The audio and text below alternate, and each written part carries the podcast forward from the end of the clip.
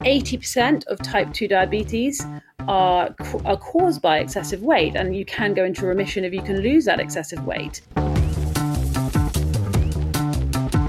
Welcome to Tech Talks, the podcast brought to you by Nash Squared and hosted by myself, David Savage, that's been bringing you the latest thinking from technology leaders for over eight years. Joining me today, we've got Akish on what's been quite a seismic day in the UK. Not actually, not just the UK startup sector, US as well, obviously, with Silicon Valley Bank in the US and the UK um, running into difficulties. Good news, though, for the startup sector in the UK with the agreement that HSBC um, has stepped in to buy Silicon Valley Bank, deposits being protected, no taxpayer support. I had to say, as much as I don't particularly like the government and I don't make a make a secret of that, Akish, they've they've done pretty well here. Very quick moving, I thought. Very quick moving. I mm. thought hmm. this saga would spill into Monday.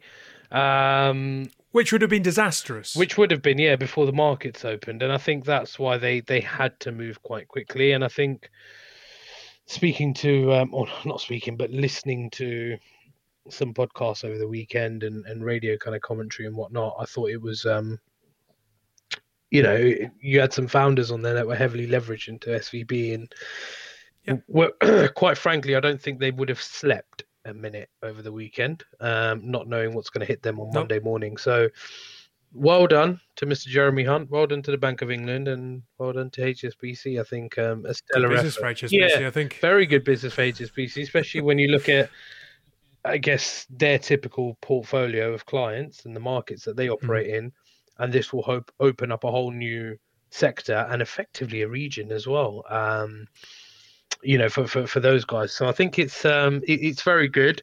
Whether or not it will be as good and as easy and as uh, seamless as we're being led to believe on the news, we'll have to find out. And I guess the next few months will tell us that. I thought one of the interesting points that I, I saw on Twitter, so I take this with a pinch of salt, but it kind of made sense, was that they need to have a look at um, banking regulations, particularly in the US where this was a regional bank, um, in terms of how it was uh, regulated and viewed.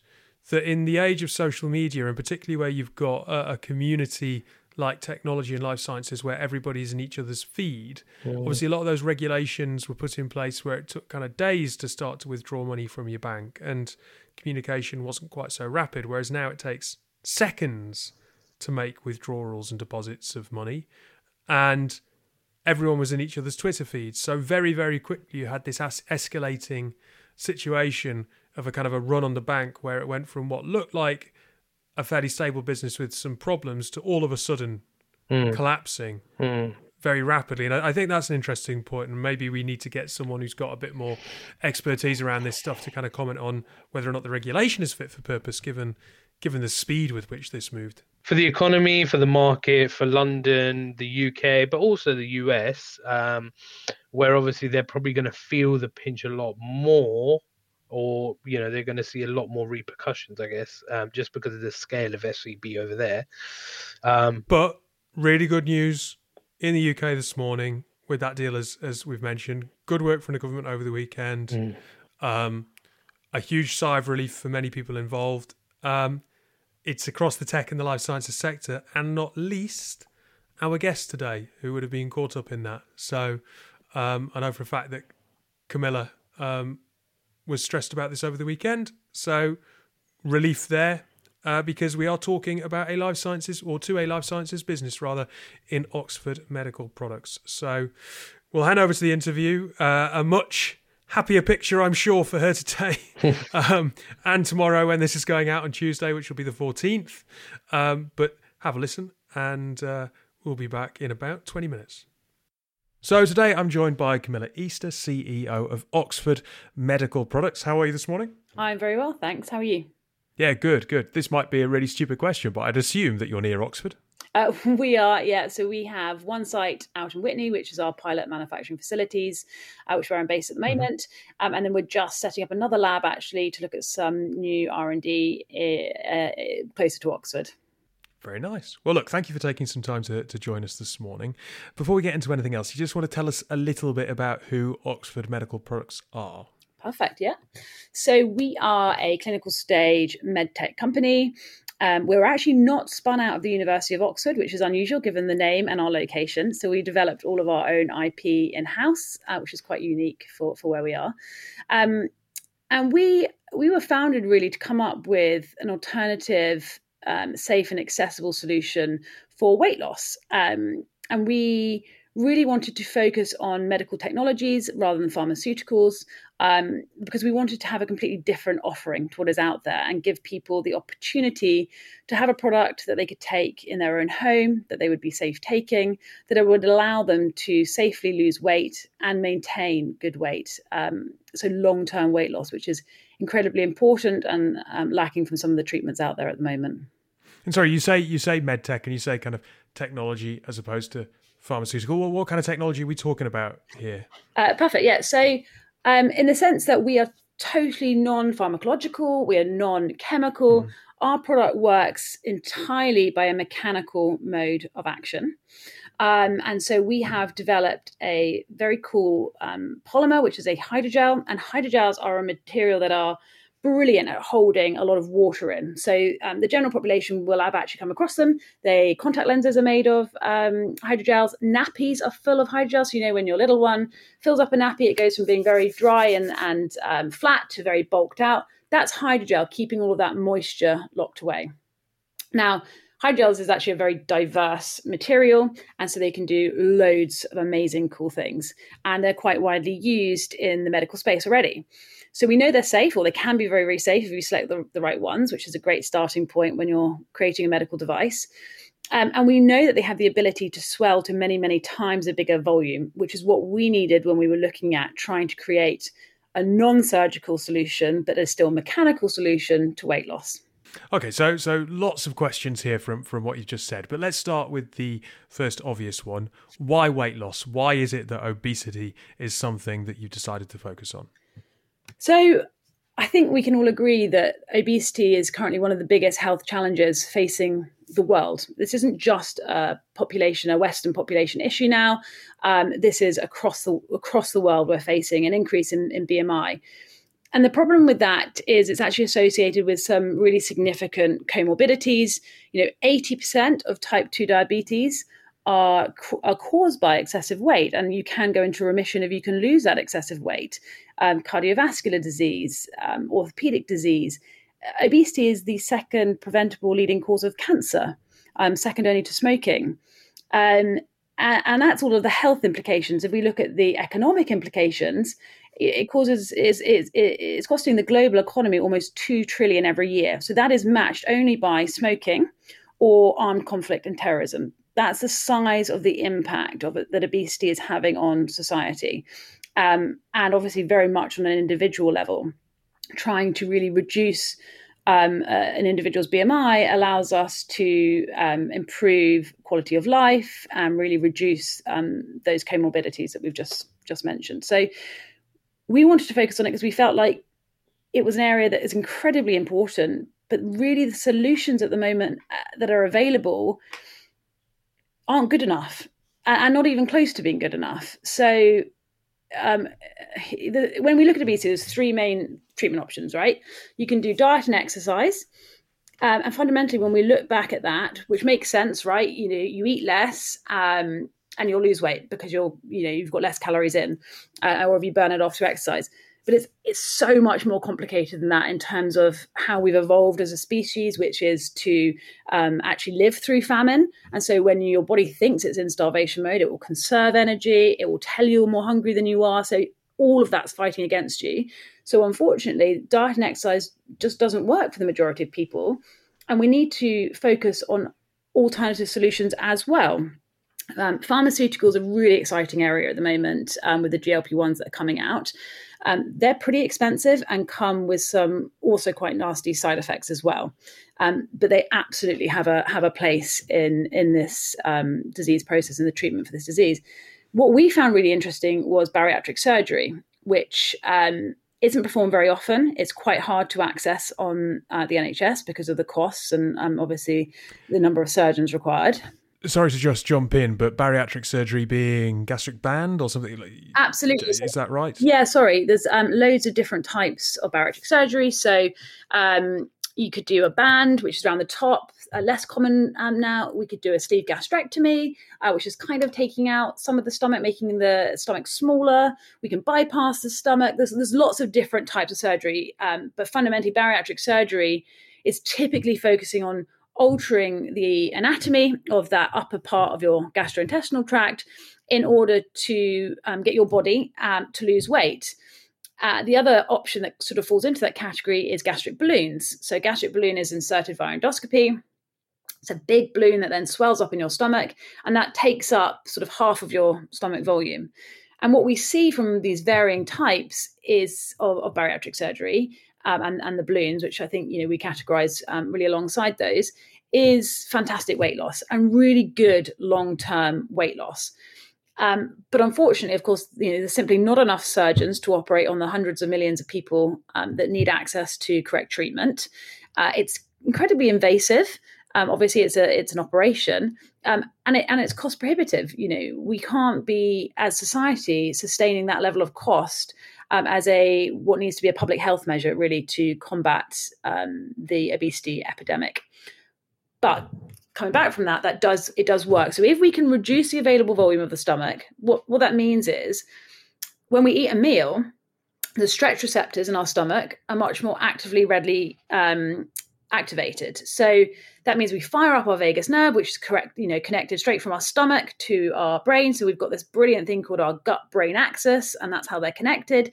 And then we get this fantastic cascade of hormones that sort of say stop eating, um, and that works very, very well for appetite suppression. And that that's the same response you get after you know you have a massive meal on a sunday and you kind of think god i literally couldn't eat anymore i really am a bit uncomfortable that's what bariatric surgery is inducing, but just much more early on in a meal. So you just want to stop eating. So we see this fantastic um, uh, level of weight loss. Um, and so we were like, well, this is working, but how can we make this a global solution? So you know, it cannot be surgical. You cannot. It cannot be um, operating on people. We also need to make it safer. When we need to make it more cost effective. And lastly, um, we need to allow people to take this to fit in with their really busy lifestyles. It's really hard to maintain a diet for a very long period of time or a sort of intensive exercise program whilst going about our very, very busy lives that we need to, to do. So uh, we set about developing our hydrogel, um, which you take as a pill. It swells up in the stomach, much like a gastric balloon, and it induces that feeling of satiety, which drives that appetite control. And how long does one pill last? So essentially what we're trying to achieve at any point in time is somewhere between 25 to 30, um, 25 to 50% of the stomach to be filled with our hydrogel. So we know that that, you know, the data from the balloon shows that that induces some really good weight loss. Um, a pill at the moment, our early data suggests it's lasting just under a week in the stomach. But I think that's a really good point one pill won't eat won't equal 50% of your stomach volume. So what we've done is a sort of modular system. So each pill at the moment is around about 40 cc when it's swollen up. So you'll take sort of around about 10 over the period of a week. So let's say it's two a day. We're working on the dosing of the study. A lot of the study we're doing now is to understand when and how to dose people um, to induce that satiety because we've got a huge flexibility with what we can do there, which is really exciting, but we need to understand it. So the idea being that if you start with two, you then go all the way up, and by the time you're at 10 in your stomach, the first two have broken down and are passing out, and then the next day you replace those two essentially. So the hydrogel um, is stable in the stomach environment, which is incredibly difficult to do. Um, you know, the stomach environment is very, very harsh for a purpose. So it's it took us quite a long time to get a hydrogel that could stay there. But then it mechanically breaks into smaller pieces and essentially then passes out of the GI tract around about the week mark. Um, we're still doing a lot of data collection on that. So we haven't done it, we've only just started these trials. Um, and so we've got to learn a lot more about the stomach retention in humans as we go forward. And so we partnered actually with OCMR at Oxford to run MRI scans on this. So we can really understand what's going on. Now, look, before we hit record, you said that since 1992, since John Major's government, there have been, what, 680 policies put in place by yeah. the UK government. Yeah. And yet, this problem is still getting worse. It is still presenting the economic challenges that you that you um, articulated at the top of this interview. Why have those policies failed? So I think I think we've been looking at this, um, as we mentioned earlier, in a bit of a tunnel vision. If we can get people to eat less and we can get people to eat, you know, healthy, then they all start to lose weight. And the fundamentals is yes, that's part of the part of the um, treatment that we need to be looking at, but we have to be more holistic. As I said, obesity is incredibly complex, and um, people live with obesity for a number of different reasons. And so, having you know uh, everybody has to just eat less just doesn't work. You know, it as I said, it fails. Unfortunately, dieting fails for ninety five percent of people at 100% no fault of of their own. Their bodies are um, telling them to go and eat more because they think they're in this starvation um, state. And i think our frustrations were not that the government had done 680 policies but that there hadn't been a massive change in those policies and their thought processes hadn't really changed which is when we said we have got to come in and, and look at this from a very different direction because it, it's it's not working. We can't keep trying to tell people to eat less. It doesn't it doesn't work like that. Um, so I think the reason it hasn't worked is because they've been oversimplifying, or they think I think it's I think it's an overly simple um, way of looking at um, losing weight. Whereas actually, what we need to do is have much more long term holistic approach and a much more achievable way of doing that. And I think you know, when I speak to our surgeons, we've got a fantastic clinical advisory board. Um, and one of the biggest sort of bits of advice I guess I got from them was people do well with bariatric surgery when the weight loss is effortless. They don't feel like they're having to be starving all the time. They don't feel like they can't go out for a meal because they'll then put on the weight that they've um, they've already lost and it's effortless because your body doesn't think it's starving when you've had bariatric surgery. It thinks it's full. So you don't have that hormonal hormonal drive to go and seek food. And that's exactly what i'm trying to do here. Um, i've got this analogy which I, I, haven't come up with a better one um, but i think it it it tells the story of if you're trying to quit smoking it's much easier to quit smoking if you've got uh, a nicotine patch on, right? So they take away those cravings, and that allows you to adjust your lifestyle and wean yourself off and ultimately quit smoking. Much harder to go cold turkey, which is what we're asking people to do when they're dieting.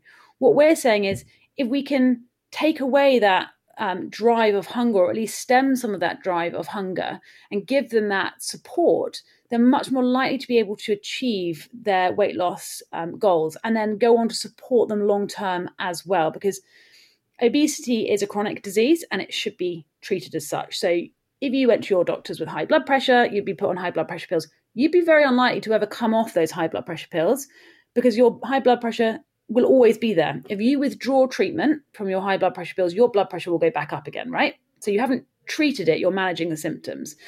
Obesity, we've sort of come to understand more recently, is very much the same. So as soon as you withdraw treatment, be it you come off your diet or you stop your GLP 1 receptor agonist um, from the pharma, or actually your surgery is reversed. So sometimes some of the bands are currently being reversed. Um, people then on the whole, will start to put the weight back on because their desire to eat has gone up, their drive to eat has gone up. And so we don't we can't just be a weight loss solution. We have to look at the maintenance and long-term effect and how we support people through that.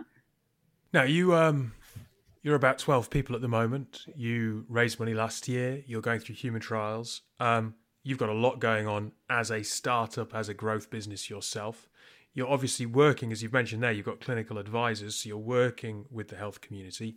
But how can these two elements, uh, a youngish, high growth startup in Oxford and the mass that is the global healthcare system, work together better to help produce patient outcomes and, and the kind of results that you're talking about? Um, so I think we're in a very unique position. Um, we've got some fantastic people on board. Um, Hutan knows the system very well. He's an NHS surgeon and doctor, uh, very well respected. He was chief uh, chief scientific officer at Imperial as well, um, uh, sort of alongside starting and founding um, Oxford Medical Products. And actually, certainly from my point of view and my experience, is within the NHS system, there's a huge desire to engage with innovative new novel treatment options. Um, I wrote, gosh, back in, I think it was the middle of 2020, to um, NIHR and said, look, we're thinking of doing this trial. We haven't even completed preclinical, but this is how it works. This is how it does.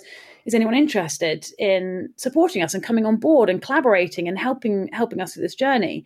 And we had a fantastic response from GPs through to um, endocrinologists through to bariatric surgeons, sort of because obesity is a disease that penetrates all areas of health, of course. You know, the GPs are having to deal with it as a frontline, um, and endocrinologists are dealing with it from a sort of um, particularly type 2 diabetes point of view and, and through to the bariatric surgeons. And as I said, we had this overwhelming response that this is what we need, right? We need a uh, much more global solution, something that is much more accessible. So our journey so far has been great. I, for want of a better word, fantastic collaboration between really driven, intelligent individuals. We've um, partnered with Southampton um, University Hospital and their research unit um, there. We've got great um, collaboration with Bristol University as well. Um, again, coming back to the holistic approach, we've actually partnered with their um, behavioral and experimental psychologists there. So, how can we help and support our individuals taking our treatment um, from the more psychological element as well? Um, so, I think the people are there, right? Everybody wants to drive it forward at um, sort of the base layer. Yes, process can be difficult. Unfortunately, obviously, the MX, uh, NHS has been really overwhelmed recently, which has absolutely impacted how fast we can move. There's not much we can do about that. Um, but mm. the people are brilliant. And I think that's what drives these sorts of projects forward. I think it's the individual side of things. My experience so far, I think, is that policy is a lot you know a lot more slow to change um, and we're working with some great investors who are able to help that so um, Nesta uh, Impact Fund came in in our last round. They're heavily involved in um, helping the government with policy decisions um, from from these angles, for particularly around um, nutrition and obesity. Um, and then I think going into the wider sort of global healthcare market, what I really want to try and do, and it comes back to the success, was how do we get this to the majority of people? And yes, we want to be accessible through the NHS, um, but actually, I think what we also need to do is offer people a completely alternative route. So this is sort of early days in our go-to-market strategy, but unfortunately, you know, having done quite a lot of market research, going and particularly going into these trials and speaking to um, people that would be taking part in our trials, they've unanimously had a really bad experience speaking to GPs and other healthcare professionals um, about um, their experience with weight loss. And what they want is a very discreet process because unfortunately obesity is still stigmatized and so these individuals so they felt very mm. embarrassed going to speak to their gps and obviously that's no no fault of the healthcare professionals but that's just how they feel um, and so we said well if we can provide a much more discreet process and that might be through something like telemedicine prescribing so obviously you can call up you can have your prescription it can then be um, delivered straight to your home, I think that's also going to increase accessibility and engagement in obesity treatments. We, we talked earlier about the number of, of policies that have been released by the government. I sometimes feel, if you look at media, that there is still, you, you mentioned stigma, still a persistence that this is an individual responsibility challenge rather than a disease, framing it in the terms that you've been talking about that, does that stigma persist where legislation is involved, perhaps where policy is involved, and, and there's an element of having to work through that? I think, unfortunately, it does. Um, and I suspect it's just a reflection of us all as individuals in society. We are seeing a shift change. Um, and I think, as recent, you know, just within the last six months, we're starting to get people that really understand that this is a disease rather than lifestyle choice. You know, I've I've had calls with investors uh, from VCs who have taken my call and I've been pitching it, and then halfway through they've gone, "Yeah, but um, I'm not really sure I believe that because these people could just eat less and lose weight."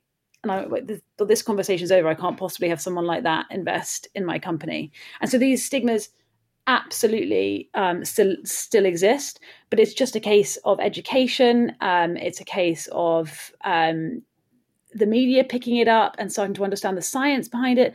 Frustratingly, a lot of the science has been there for quite a long time, actually, saying that this is a disease rather than a, a lifestyle choice. But I think now we've got some really big pharmaceuticals getting involved. You know, Novo with Ozempic and and Lilly with Mounjaro. They have the firepower and the marketing campaigns to to change this. And fundamentally, diseases that are stigmatized are never treated as well as diseases that aren't because people just won't access treatment. Um, they won't engage with the system.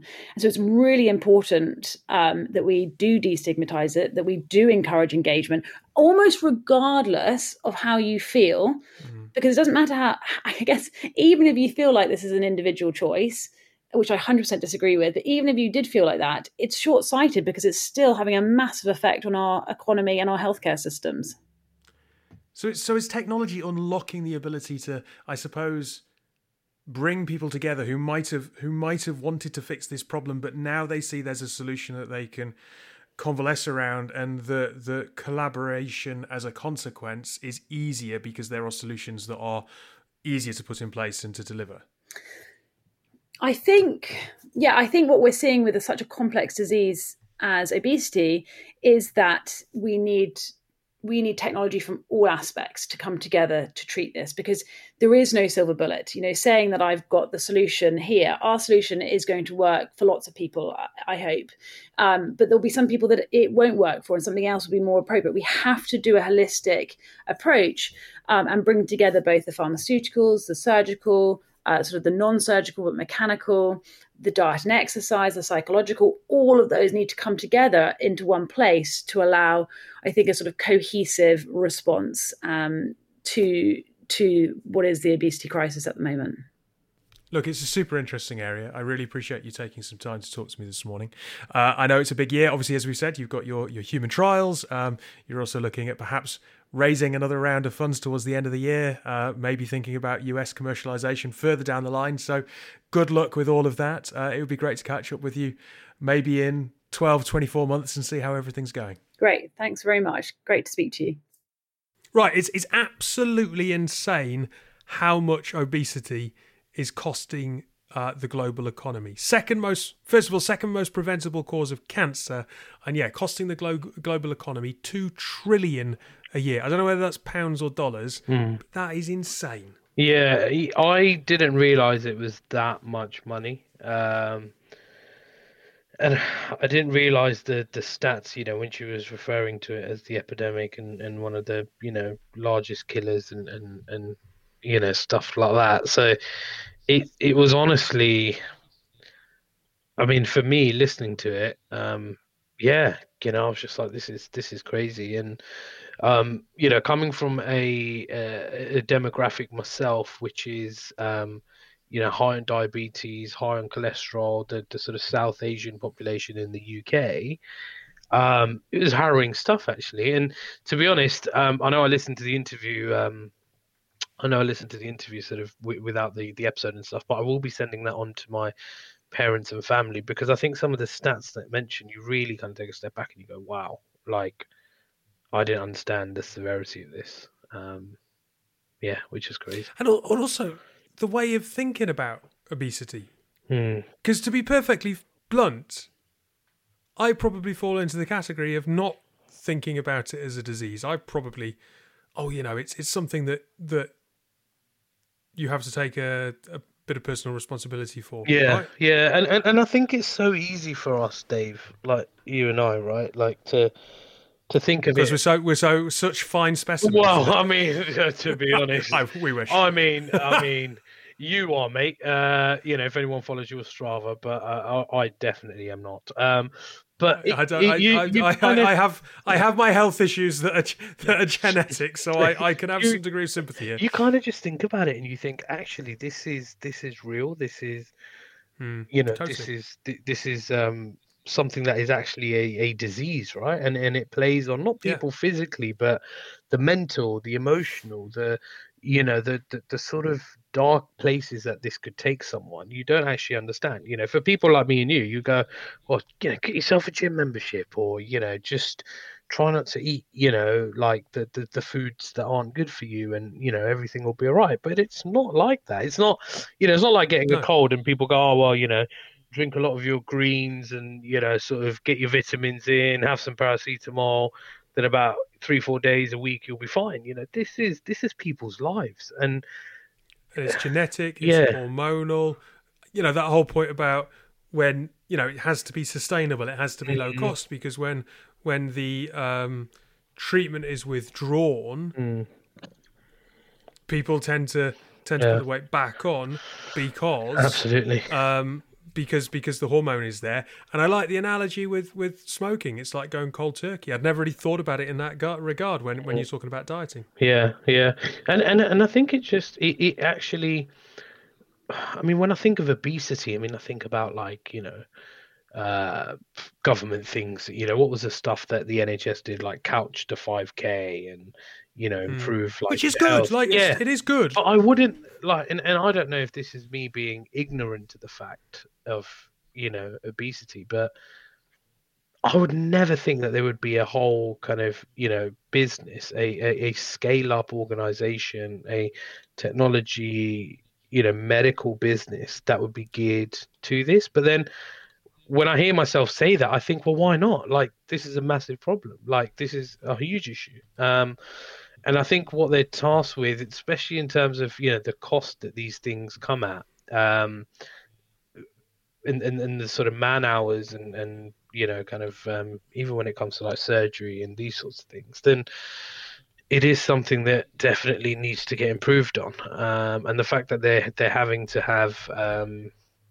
uh, you know, sort of uh, products and, and, and services and, and the technology that they're using to, to counteract the long man hours, the you know labor intensive um, sort of work that you would need. Um, it's great, man. Honestly, very very good. And look, uh, you might not know this, but it's British Science Week this week. Oh. Um, theme is connections. Mm. So, kind of talking about life sciences this week seems to make sense. And tomorrow we're launching our film, name the name of which is Techflix. No.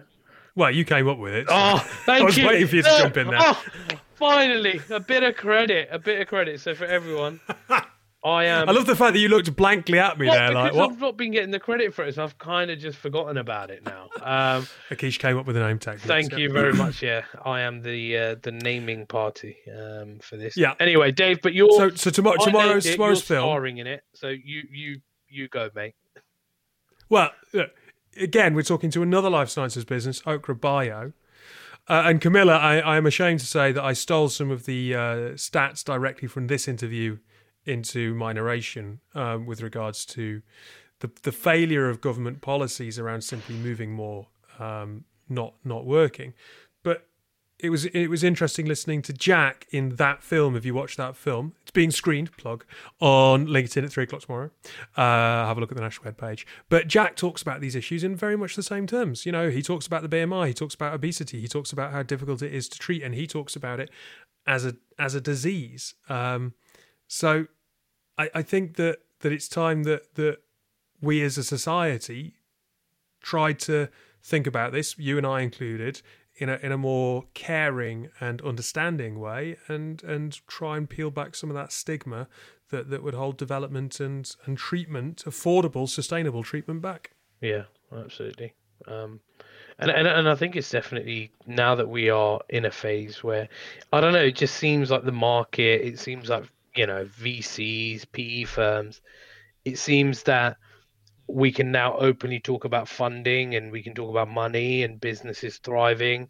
That I, I don't know. It just seems like the market is is is gearing towards a way where we can talk about that, right? I remember us being sat here in the pandemic doing this podcast, and it was all a bit doom and gloom with because you didn't know what was happening with people's furloughs and careers and jobs. You know, you didn't really talk yeah. about the fancy tech or, or businesses coming to actually change people's lives and money because the base livelihood that people needed was not being really, you know, looked after. But I feel like the market is in a place now where we can talk about this and say, hey, look, these are exciting organizations, you know, passionate founders great technology here for the betterment of society, and why wouldn't someone want to get behind that?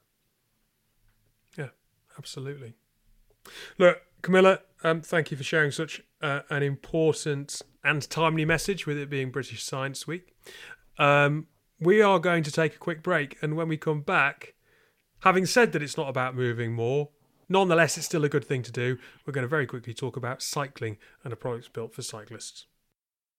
A couple of years ago, Michael and Jacob, two friends from London, were both thinking about their consumption and sustainability as a whole. Michael, a professional footballer at the time, realised he had no options when it came to sustainable sportswear. Overconsumption and underuse was all too common.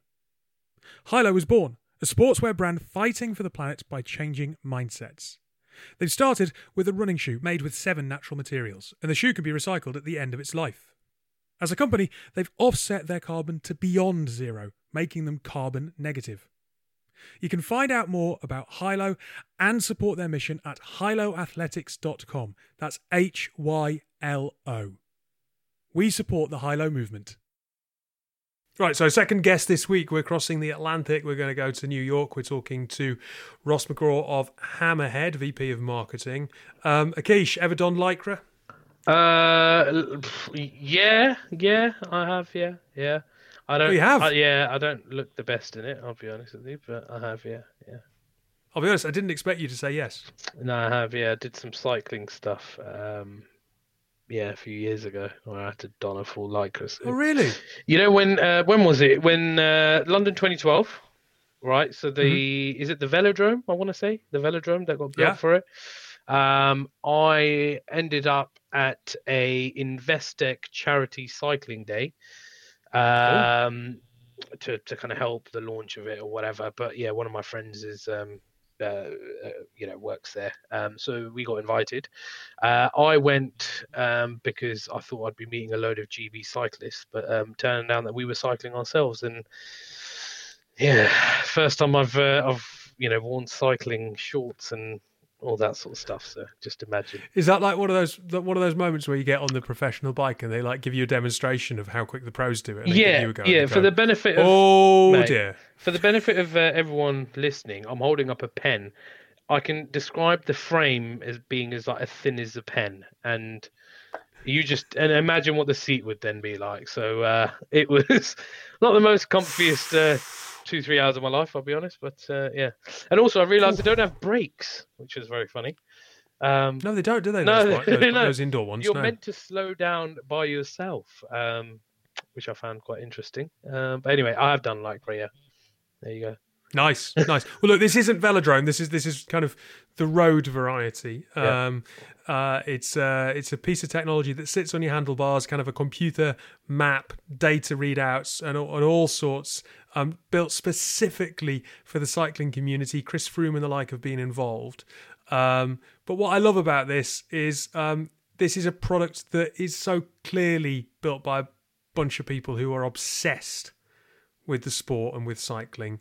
Um, and they've tried to be part of that community, acknowledging and responding to user comments, um, Facebook groups.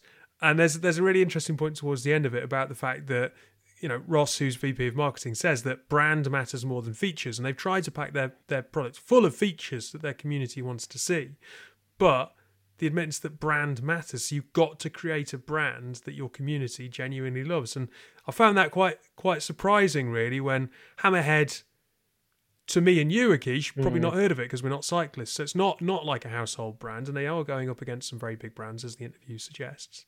Um, but it's really important for them to have built a brand that that community really trusts and and loves. Absolutely. I suppose it's like cricket bats. There are cricket bat brands that no one's ever heard of that within the cricket community. Like. Yeah, very true, and they're quite niche, aren't they? So for those that know, will know. Um, yeah. And if you if you're ever you know at the pub with a couple of cyclists, they're probably talking about brands and stuff, and you kind of think, what? It's like, it's like when I have to hear you and Amber, our other co-hosts, talk about running stuff. I'm just a bit like, Uh, Nike trainers, Saucony shoes. Yeah, Saucony who? yeah. Uh, Nike trainers, uh, Adidas, uh, and then I'm Well, to be out. fair, Nike and Adidas are pretty big in running, mate. yeah, exactly. Yeah, but uh, then I'm out. Uh, so, but yeah, no. Um, but no, it's, it's good to see, and and you know, I, I love where we're going with this. It's all got a very active theme this episode. It's all very, oh yeah, absolutely. you know, to, bit of life sciences to start with, bit bit of the medical side, and yep, it's not all about mo- moving more. It is it is you know obesity is a disease. It's about hormones, but at the same time, if you can get out, if you can walk, if you can run, if you can play sports, if you can cycle, well, it's not just good for you physically; it's good for you mentally. So we're going to support that too. yeah. Loads of good stuff. Anyway, Akish, thanks for your time. Thank you. So today I'm joined by Ross uh, Ross McGraw. Hopefully, hopefully I pronounced that right. Um, who's joining us all the way from New York? How are you? Or just outside New York? Uh, good. I'm great. Just outside New York. It's uh, it's not currently snowing. It's rain, raining and just above freezing, which is probably Delightful. the worst of, of both worlds. Yeah, it's quite soupy. I, normally, I kind of I, I talk about the weather because I'm British and it has no relevance at all. But actually, given that Hammerhead, your the organisation that you work for, encourage people certainly to get out on their bikes in weather like this, it, it does make a bit of a difference for once. Yeah, yeah. I uh, you know I'm not afraid of getting getting a little wet, and uh, it's actually funny. One of the biggest settings that a lot of our pro riders uh, ask us about is the screen lock feature because you know a touch screen in the rain isn't the most fun thing in the world, but Yep. they're they're the ones who ask, and you can tell who the diehard athletes are because they ask about that feature. There's a lot of athletes who never ask about screen lock because I know exactly what they're doing, and I don't blame them. Riding on the trainer indoors might be the better option. Well, look, um, we've kind of alluded to the to the the sector that the organisation is in. Do you just want to give before we do anything else? And this should be good, given that you are VP of Marketing. A uh, a quick overview of Hammerhead. Sure thing. Uh, so Hammerhead is a, or we are a technology company in the cycling space, uh, and we make the one of the leading head units in the market, which is a, you know, a GPS computer for your bike. So um, Hammerhead's been around since 2013 uh, in various stages. Uh, started out on Kickstarter, got some VC investment, um, you know, including the likes of former Tour de France winners, uh, including Chris Froome and some others, um, and was recently just acquired by SRAM. And if you know you're not a diehard cyclist and you don't know who SRAM is, if you own a bike, generally your your Trek or your BMC or you know Specialized, all of the things on it, uh, generally speaking, come from one of two companies, Shimano or SRAM. So uh, we're now part of that that SRAM uh, company, is based in Chicago in the U.S. So, look, when you talk about a kind of a, a a computer that's sitting on or a screen that's sitting on your bike, this is not this is not a navigation tool necessarily. This is, you know, I, I'm on your website now, and people describing it as a kind of a pocket-sized phenomenon. It's it's it's it's data, it's insights, it's the kind of stuff that I suppose a runner would look to a Garmin for, perhaps, plus the navigation and everything else. Eh, What what is this offering the cyclist?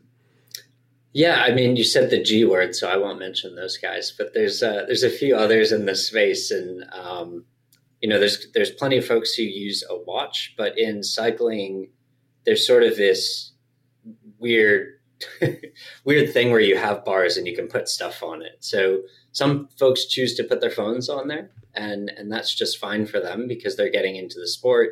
You know, maybe they use Strava or something like that, but uh, on the the higher end of the sport, the more serious cyclists, what we found is that they require something a bit more rugged, um, with a lot more connectivity. So what I mean by that is Bluetooth or ANT Plus, which is the standard for um, you know that cycling tends to use. So if you want to connect your heart rate monitor, your power meter on your bike, your see what your cadence is. Um, even something we've added with TyreWiz, you can see your tire pressure live, which is quite cool um, Right. but allowing riders to connect essentially everything on their bike, similar to what most people are used to in their car, and sort of see if you have a rear flat or you know your your passenger hasn't fastened their seatbelt is maybe not something we've added yet, but um, certainly that type of information, having a dash right in front of you that allows you to see all that data uh, is quite useful. So you know, even on the Pro Tour, a lot of the riders will look at um, predictive path technology where we show the upcoming elevation in great detail. So if they're on a climb and they want to attack, they can see there's a steeper section of the climb coming up. Um, or they can look and also see what gearing they're in without kind of trying to look back between their legs. So technology is a tool um, as a support system for helping them to become better riders. And where is this aimed in terms of the market? Because you mentioned Chris Froome two, three minutes ago as, as being kind of um, instrumental. Um, and yeah, I live in I live in rural Kent, and on a on any given Saturday or Sunday morning, you know, outside of the various cafes in our village, um, you will see, I don't know, six, seven bikes all kind of piled on top of each other, and people stopping off for a cake and a coffee. Obvious riding enthusiasts, um, but certainly not at that elite end of the scale. You're who who are you trying to kind of uh, aim the product at and, and help? Yeah, it's it's quite interesting. I mean, I would say Hammerhead's Karoo 2 is equally as good of a cafe ride tool as it is a pro tour tool. In that you can have points of interest on there and navigate to them the same way. So literally a cafe, if you want, you can sort of hold and it'll navigate you the best route possible by bike to that cafe. So I'll be the first to tell you it's quite useful in those scenarios. But it is really geared towards, you know, a relatively serious rider. Um, mm-hmm. You know, if you're out and you're doing short rides on on maybe like a, a cruiser bike and just getting into the sport, a lot of people do just fine with their phones um, as a supplemental tool to find out where they're going.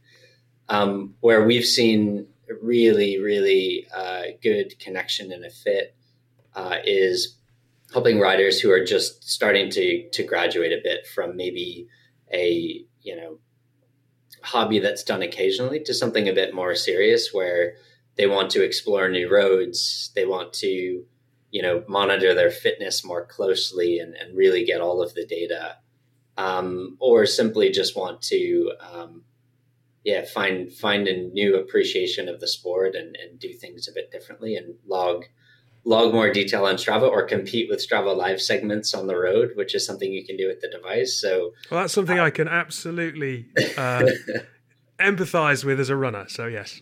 Yeah, yeah. So I, I think that's where we really shine is that that just one one step up where you're like, I'm getting quite serious.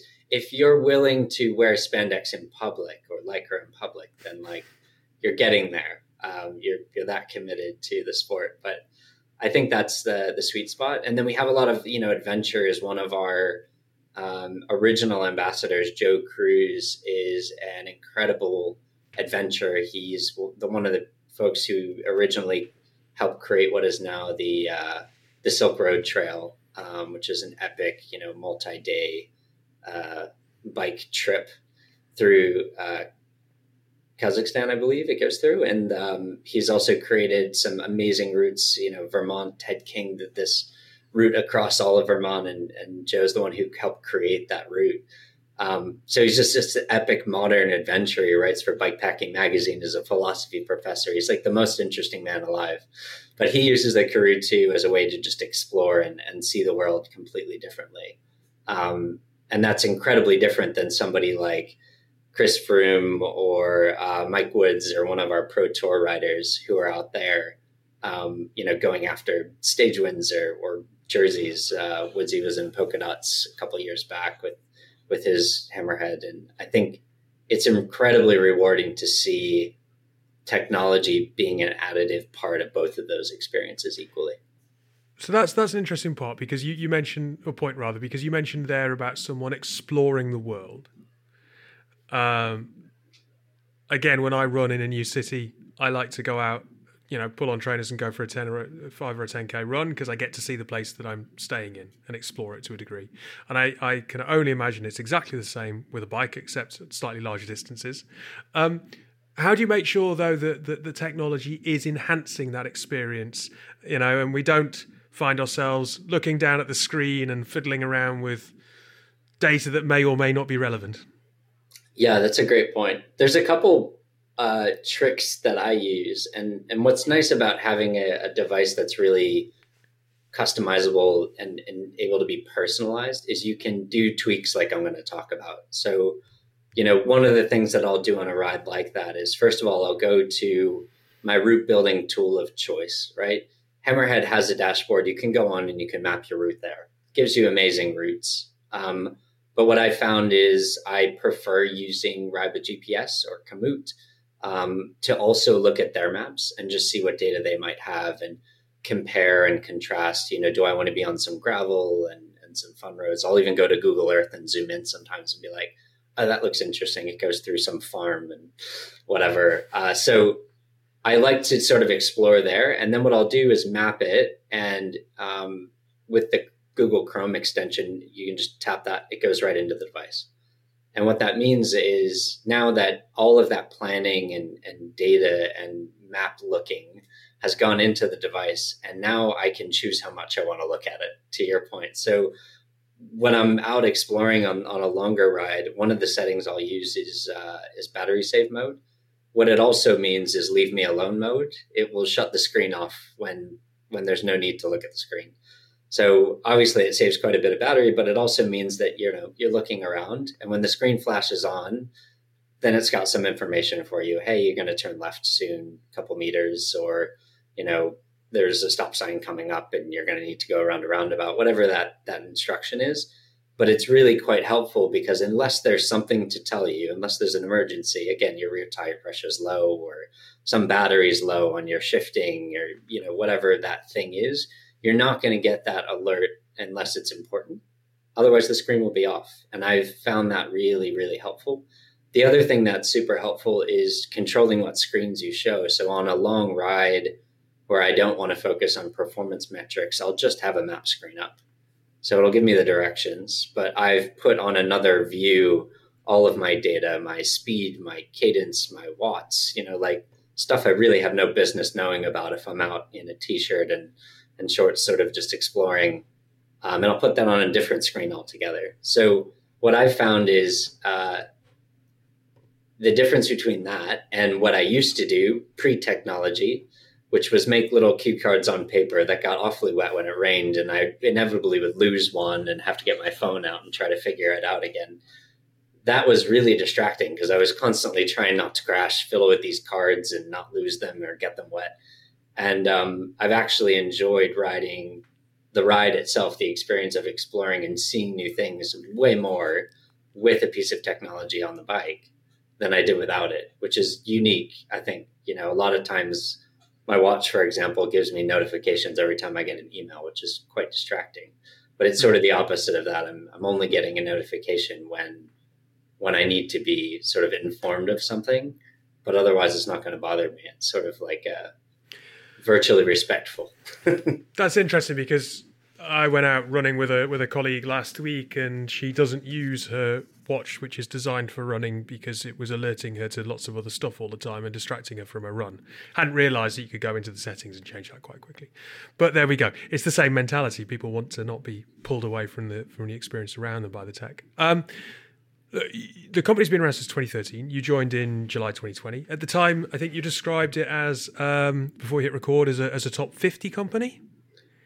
I, I would um, say it was top 15. Yeah, top 15. Sorry, at that point, and now it's top three. Yeah, we're we're squarely in the top three. With uh, there's a G word and a W word in there. There's some other guys who are quite big.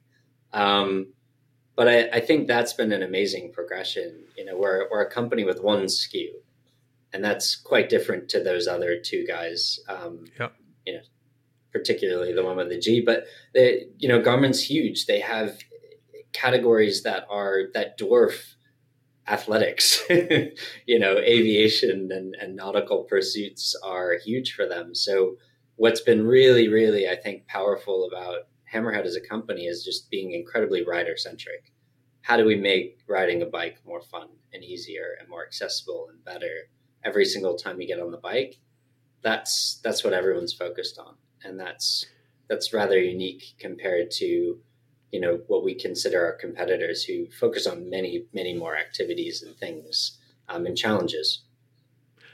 If you don't mind the question, as we've alluded to the to the fact that there are quite a range of cyclists out there, There might be the rather disparagingly named MAMILs. They're keen to get in their lycra, but perhaps they're not the elite athlete. And then there are the elite athletes, and they are looking for different things from this product. And the product has to be quite flexible as a as a consequence to individual needs. How do you balance that with being something that is focused that allows you to really hone a product that that has propelled you to where you are in the market now? Yeah, we have an incredible uh, product and, and software team. And what they're again they're also they're incredibly rider centric every or part of the organization is you know we talk to support quite often on the marketing side so does our product team. And what that product team is focused on is exactly that right? What is best for the rider experience. Um, and when we say rider we're including both of those groups.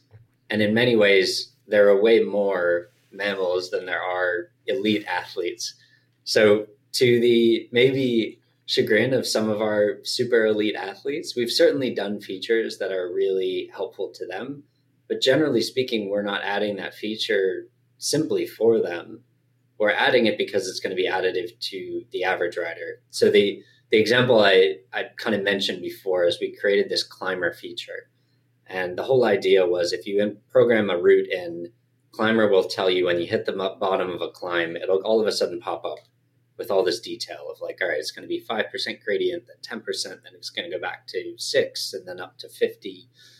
That's really steep. Let's not do that, but like 35. um, but the point is, you'll see all that detail.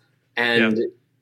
we released that right before the Tour de France. I, I, remember being over there with Mike Woods and, and Chris Froome and um, quite a few others of the teams, and, and and they had helped actually create that they had told us what they really need in a race situation. But what made that a priority isn't just that they were asking for it. It's the fact that every rider, you know, I've been on mountain climbs and I want to know when the end is and how hard it's going to get. and it's equally valuable to me just to survive that climb as it is for them to attack at just the right moment. So the reason that feature was so so much of a focus is yeah it certainly helps those guys in those race situations. And like i mentioned woodsy ended up in polka dots that year and I love to think that it's had something to do with us but what was really interesting about that is mike woods grew up in canada and he was riding against guys who grew up in these these alpine climbs and knew them you know as their backyard. So maybe there was a bit of the technology helping. And what happened was we actually evolved that because the product team noticed that a lot of riders, the majority of our riders, to your point, they're just going out and around their usual ride. So they might not be programming in a route. And that means they don't get the climber data. So we created climber using predictive path technology, allowing us to say, hey, we think you're going to go up this climb. Here's what that looks like. And we're actually giving people now the data without having to put a route in, to your point, because it just makes for a better ride experience. And if you're on that ride where you don't want to see, you just kind of swipe down or turn that setting off. And that's fine too. You can just sort of survive it and, and enjoy it in your own time. Look, I think it's been fascinating to talk. You have got a fairly, you've got a very um, definite demograph that the, the, the product is definitely aimed at. But as a final word to, I suppose, other marketing heads who work in technology.